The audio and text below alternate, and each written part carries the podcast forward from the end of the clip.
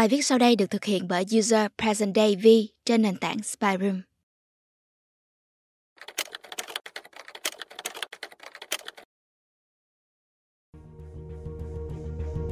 Tôi còn nhớ khi còn là một cậu sinh viên năm ba, ấn tượng với câu nói phía trên trong một trang giáo trình. Tôi suy ngẫm và nắn nót chép lại trong tờ giấy nốt, dán vào góc bàn học. Tôi không nghĩ rằng đề tài luận văn đại học của tôi một năm sau đó lại có sự liên quan đến người phụ nữ này và quê nhà của bà, Myanmar. Suốt khoảng thời gian ấy, tôi đã đọc rất nhiều tư liệu về cuộc đời bà Su, đặc biệt qua bộ phim The Lady do Luck Benson đạo diễn với Dương Tử Quỳnh thủ vai bà Aung San Suu Kyi. Nữ chính trị gia Myanmar là niềm cảm hứng để tôi triển khai ý tưởng cho đề tài luận văn đó, lồng ghép vấn đề về tôn giáo, sắc tộc tại Myanmar vào tình hình chính trị của đất nước này.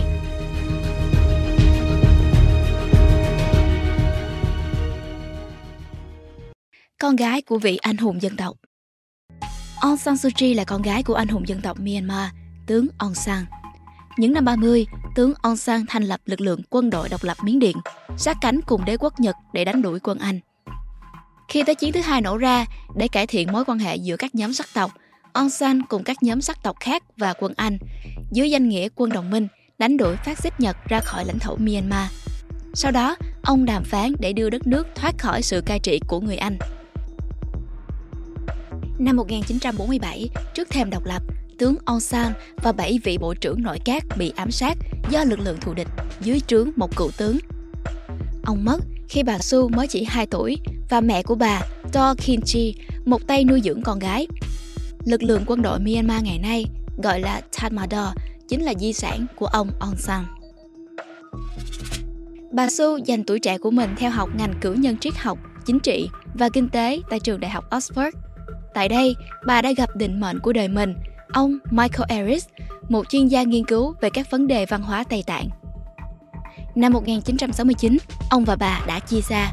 Khi đó, bà Su đặt chân đến Mỹ để làm trợ lý cho Tổng thư ký Liên Hợp Quốc lúc bấy giờ là ông u thanh người Myanmar. Ông Michael đã ngỏ lời cầu hôn bà khi cả hai có mặt tại Bhutan và đến năm 1972, hai người chính thức kết hôn. Họ có với nhau hai người con trai là Alexander và Kim.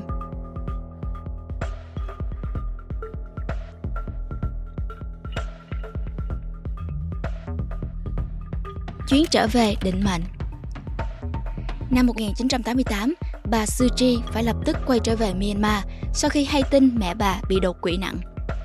Vào thời điểm này, Myanmar đang chìm trong sự hỗn loạn của những phong trào biểu tình do sinh viên, nhà sư và những nhà hoạt động dân chủ khởi xướng nhằm phản đối chính quyền quân sự với sự kiện nổi bật 8888 diễn ra vào ngày 8 tháng 8 năm 1988 lực lượng quân đội tiến hành giết hại và bắt giữ nhiều người tham gia biểu tình. Sự kiện này cũng đánh dấu Myanmar liên tiếp bị áp đặt lệnh trừng phạt từ Liên Hợp Quốc, Mỹ và phương Tây. Chuyến trở về lần này cuốn bà Aung San Suu Kyi vào vòng xoáy chính trị tại Myanmar trong vòng hơn 20 năm. Bà cùng các cộng sự cho thành lập Đảng Liên minh Quốc gia vì Dân chủ, gọi tắt là NLD, vào ngày 24 tháng 9 năm 1988. Trong khoảng thời gian này, bà và đảng NLD tiến hành nhiều cuộc gặp gỡ và đối thoại với những người dân trên khắp cả nước. Tuy nhiên, sự xuất hiện của bà Su như một cái gai trong mắt của chính quyền.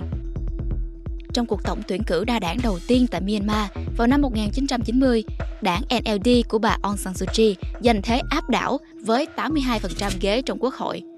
Đáp lại, chính quyền quân đội bác bỏ kết quả bầu cử trên và tiến hành giam lỏng bà tại nhà riêng cho đến tháng 7 năm 1995. Năm 1991, bà Aung San Suu Kyi được vinh danh nhận giải Nobel Hòa bình với cuộc đấu tranh dân chủ của mình. Tuy nhiên, bà không thể đích thân tham dự buổi trao giải bởi lệnh giam lỏng vẫn còn hiệu lực. Hai người con trai đã nhận giải thay cho mẹ mình. Ở nửa bên kia thế giới, bà Su lắng nghe bài phát biểu của con trai mình qua đài radio tại nhà riêng, nơi có lực lượng canh gác 24 trên 7. Chính quyền quân sự đã giam cầm bà trong một thế tiến thoái lưỡng nan khi bà không thể quay trở về London để gặp lại chồng và các con của mình. Họ được gặp nhau duy nhất một lần khi chính quyền nới lỏng lệnh giam giữ, cho phép gia đình bà đoàn tụ trong lễ Giáng sinh vào năm 1995. Tuy nhiên, vài năm sau đó, bà Sue đã không thể quay trở về gặp chồng mình lần cuối trước khi ông qua đời vào chính ngày sinh nhật của ông vào ngày 27 tháng 3 năm 1999 do căn bệnh ung thư. Trước đó, ông Eris đã gửi nhiều lá thư thỉnh cầu chính quyền Myanmar cho phép ông và các con được quay về Myanmar gặp vợ, nhưng đều bị từ chối. Hơn nữa, chính quyền quân sự từng đưa ra gợi ý rằng bà Su có thể quay trở về London, nhưng bà biết rằng một khi quay trở về London, sẽ không có chuyện trở về Myanmar sau này.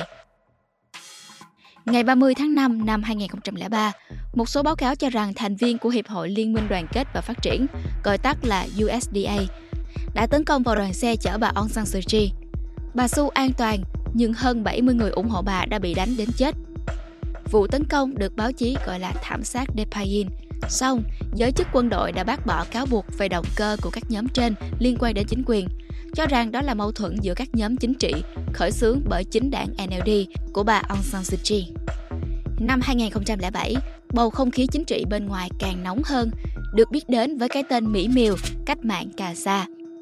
Hàng chục nghìn sư sãi khoác trên mình tấm áo cà sa, úp ngược chiếc bát khất thực, cùng băng rôn và khẩu hiệu xuống đường biểu tình phản đối chính quyền quân sự. Bên cạnh đó, phong trào biểu tình còn có sự góp mặt của những thanh niên yêu nước, nhà tri thức, những người ủng hộ bà Aung San Suu Kyi và đảng NLD. Họ đòi chính quyền quân sự thả tự do cho bà Su. Năm 2008, một bản hiến pháp mới được ra đời, được chấp bút bởi chính quyền quân sự. Bản hiến pháp đã làm dịu đi căng thẳng trong nước. Xong, đây lại là khởi đầu cho các câu chuyện về sau. Cuộc bầu cử tiếp theo diễn ra vào ngày 7 tháng 11 năm 2010 với chiến thắng thuộc về đảng Liên minh Đoàn kết và Phát triển, gọi tắt là USDP. Vào ngày sau đó, bà Su chính thức được trao trả tự do. Myanmar đặt dưới sự cai trị của một chính quyền bán dân sự như các học giả và nhà quan sát chính trị đề cập. Chính quyền tiếp quản quyền lực với đại diện là một cựu tướng trong quân đội. Nhưng lần này, ông không mặc bộ lễ phục của quân đội mà khoác lên trang phục truyền thống. Chính quyền của ông Tencent bắt đầu với nhiều chính sách cải cách. Những chính sách ban đầu cho thấy sự hiệu quả trong việc thúc đẩy quan hệ quốc tế của Myanmar. Các lệnh trừng phạt dần được nới lỏng. Tuy nhiên, dần về sau, một phần của chính sách cải cách lại là căn nguyên dẫn đến các cuộc xung đột tôn giáo, sắc tộc bùng phát mạnh mẽ.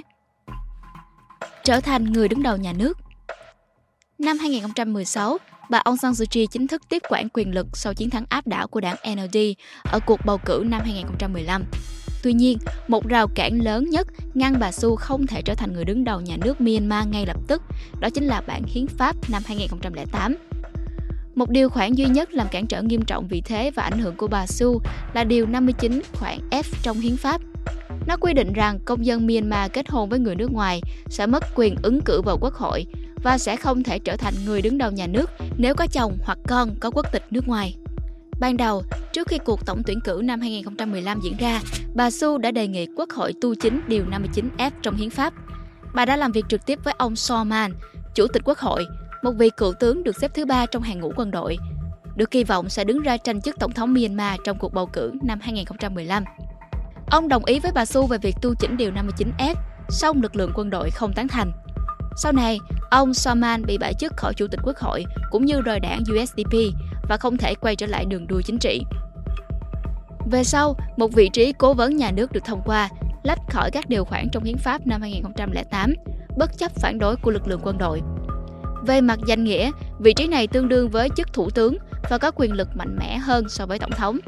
Ông Coney, một luật sư thân cận người Hồi giáo của bà Su, đồng thời là kiến trúc sư cho vị trí cố vấn nhà nước của ông San Suu Kyi, sau này đã bị ám sát giả man tại sân bay. Nhiều người cho rằng đây chính là một lời cảnh báo cho bà Aung San Suu Kyi rằng quý bà đã đi quá xa. Vấn đề người Rohingya, gót chân Achilles của bà Su Thực chất, các cuộc xung đột giữa cộng đồng Phật giáo và Hồi giáo tại bang Rakhine đã từng diễn ra từ năm 2012. Bà Aung San Suu Kyi đã trả lời trong một cuộc phỏng vấn với đài BBC năm 2013. Bà cho rằng các cuộc xung đột giữa Hồi giáo và Phật giáo không phải là một cuộc thanh lọc sắc tộc như giới chức quốc tế nhận định. Bà cho rằng đây là hệ quả của những vấn đề trước đó và cho rằng nguyên nhân dựa trên sự sợ hãi từ cả hai phía. Cuộc trả lời của bà Su khiến cho vị nhà báo ngập ngừng và cả tôi nữa. Trong suốt quá trình thực hiện luận văn, tôi đã cố gắng giải mã câu trả lời của bà Su bằng cách tìm các công trình nghiên cứu khoa học liên quan đến đề tài luận văn của mình, chủ nghĩa dân tộc Phật giáo tại Myanmar. Ít nhất, các công trình nghiên cứu của các học giả đã cho tôi hiểu chút ít về cái sự sợ hãi mà bà đề cập. Nghe rất đơn giản và trẻ con, nhưng tôi nghĩ nó sẽ là cái nhỏ nhất để khai thác được câu chuyện lớn hơn, câu chuyện về cuộc xung đột tôn giáo sắc tộc tại đất nước này. Nó đã được nhen nhóm từ thời thuộc địa, và như bà nói, vấn đề mới xuất phát từ các vấn đề cũ. Nỗi sợ không chỉ từ phía cộng đồng Hồi giáo mà còn ở cả cộng đồng Phật giáo. Trong một cuộc phỏng vấn tiếp theo với đài BBC vào ngày 6 tháng 4 năm 2017, bà Aung San Suu Kyi giờ đây với tư cách là cố vấn nhà nước đã trả lời Tôi không nghĩ đây là một cuộc thanh lọc sắc tộc. Thuật ngữ này quá mạnh để mô tả những gì đang diễn ra tại Myanmar. Vấn đề nằm từ nhiều phía trong một không gian bị chia rẽ và chúng tôi, đảng NLD, đang cố gắng hàn gắn sự chia rẽ này. Tuy nhiên, một chính quyền dân chủ non trẻ của bà Su đã không thể ngăn một cuộc đàn áp lớn mạnh hơn diễn ra vào khoảng 4 tháng sau đó bởi lực lượng quân đội. Tháng 8 năm 2017, xung đột giữa cộng đồng Phật giáo và Hồi giáo diễn ra gay gắt tại bang Rakhine.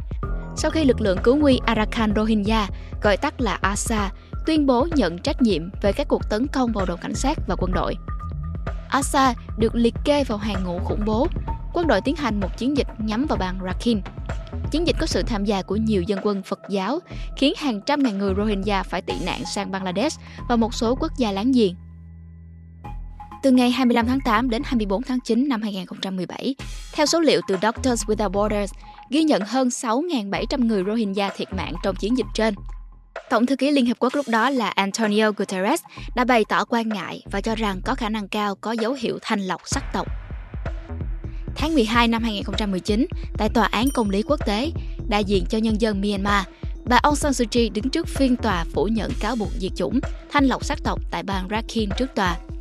Chính quyền bà Aung San Suu Kyi thừa nhận khả năng xảy ra của tội ác chiến tranh, nhưng nhấn mạnh rằng chiến dịch của quân đội là một hoạt động quân sự hợp pháp để chống lại lực lượng khủng bố. Câu hỏi đặt ra là tại sao bà Su lại bao che cho lực lượng quân đội? Hay bà chỉ đang cố gắng tuyên bố đến với thế giới rằng các người không hề hiểu chuyện gì đang xảy ra? Cộng đồng quốc tế dần mất đi lòng tin đối với bà Aung San Suu Kyi. Cái mà họ cần bà nói là tôi ủng hộ người Rohingya. Biểu tượng dân chủ, người từng đoạt giải Nobel Hòa Bình dần phai nhạt trên trường quốc tế. Trong nước, sức ảnh hưởng của bà Aung San Suu Kyi vẫn còn cuồng nhiệt, biểu hiện qua cuộc tổng tuyển cử vào năm 2020, khi bà Su và đảng NLD một lần nữa giành chiến thắng áp đảo. Và diễn biến chính trị lại càng thêm nóng cho đến đầu tháng 2 năm 2021, một cuộc đảo chính lật đổ chính quyền bà Su. Cho đến nay, số phận của người Rohingya vẫn để ngỏ. Vấn đề của người Rohingya đã trở thành một trong những vấn đề nóng của quan hệ quốc tế. Cuộc khủng hoảng di cư xảy ra kéo theo nhiều vấn đề hệ lụy phát sinh về sau. Cuộc tranh đấu quyền lực tại Myanmar, bà Su đã thua cuộc. Bà Aung San Suu Kyi đã bắt đầu cuộc đấu tranh dân chủ cho chính mình, cho người dân Myanmar dưới tinh thần phi bạo lực, như cách mà nhiều nhà lãnh đạo các phong trào dân chủ nổi tiếng trong lịch sử đã từng làm. Bà bắt đầu cuộc tranh đấu bằng thứ quyền lực duy nhất mà bà có được, tên của người cha, một vị anh hùng dân tộc. Đối chọi với quyền lực này là quyền lực của nắm nắm sắt, được duy trì và tích tụ trong suốt hơn 5 thập kỷ cai trị của chính quyền quân sự. Hiến pháp Myanmar đã là một văn bản tối cao bảo hộ cho quyền lực của lực lượng quân đội. Hiến pháp quy định quân đội trong mọi trường hợp nắm 25% tổng số ghế trong quốc hội mà không cần phải bầu cử. Con số đủ để có thể ngăn cản bất kỳ nỗ lực thay đổi hiến pháp nào của chính quyền của bà Su. Ngoài ra, hiến pháp trao quyền cho lực lượng quân đội đảm nhiệm ba bộ gồm Bộ Quốc phòng, Bộ Nội vụ và Bộ các vấn đề về biên phòng.